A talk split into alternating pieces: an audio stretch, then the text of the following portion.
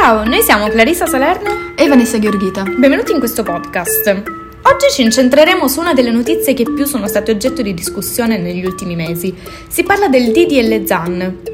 È nota a tutti infatti la notizia del DDL ZAN che è stato di fatto affossato. Ma cerchiamo prima di mettere in chiaro che cosa sia questo progetto di legge. Vediamolo subito.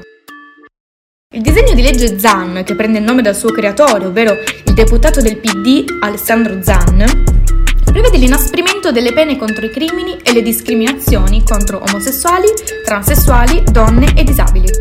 Ma perché è importante? È bene far presente che vediamo l'assenza di una legge contro l'odio e la discriminazione in Italia, come in quasi tutti i paesi. Ed è proprio questo che, eh, che prevede la legge in questione, ovvero la tutela dei diritti di tutte le persone. Questa legge però, come abbiamo anticipato, non è stata approvata. Vediamo quindi ciò che è successo nei dettagli.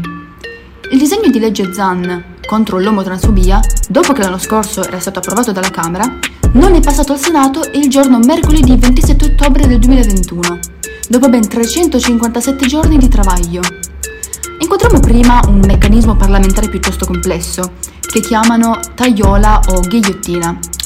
Di cosa si tratta? Si tratta di una procedura speciale che si adotta in Parlamento secondo cui prima che abbia inizio l'esame degli articoli di un disegno di legge, un senatore per ciascun gruppo può avanzare la proposta che non si passi a tale esame. Ebbene, questa tagliola ha segnato la fine del disegno di legge, bloccando l'iter e rimandando la possibilità di avere una legge contro l'omotransfobia all'anno prossimo. Sì, perché la legge in questione non potrà essere ridiscussa prima di sei mesi. Il Senato, con voto segreto, approva la tagliola al disegno di legge ZAN, proposta da Lega e Fratelli d'Italia. I senatori, con 154 voti a favore e 131 contro, hanno deciso di non discutere della legge ZAN, non di votare la legge ZAN, ma di non discuterla proprio. Il DDL ZAN, a tutela di disabili, donne e persone LGBTQ, viene definitivamente.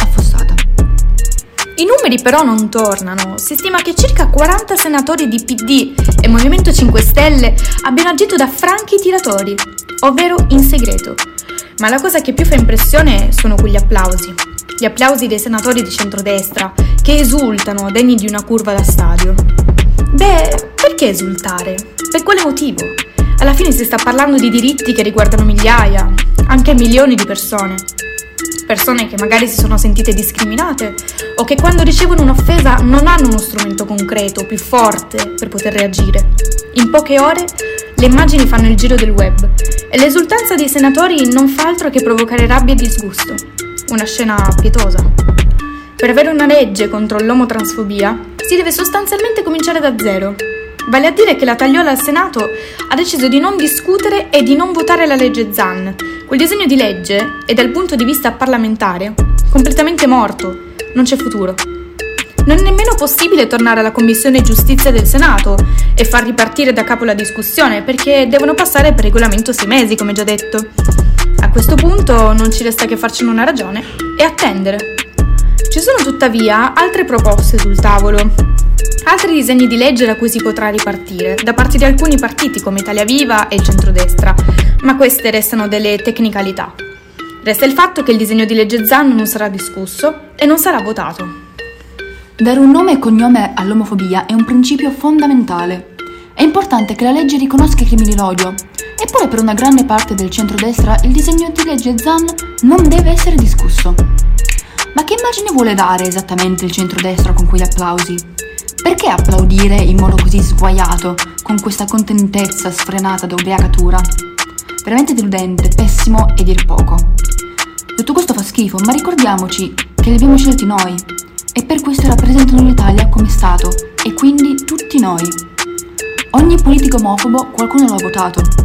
Ogni politico corrotto qualcuno lo ha votato. Ogni politico fascista qualcuno lo ha votato e ogni politico ignorante qualcuno lo ha votato. Li votiamo noi, loro sono parte di noi.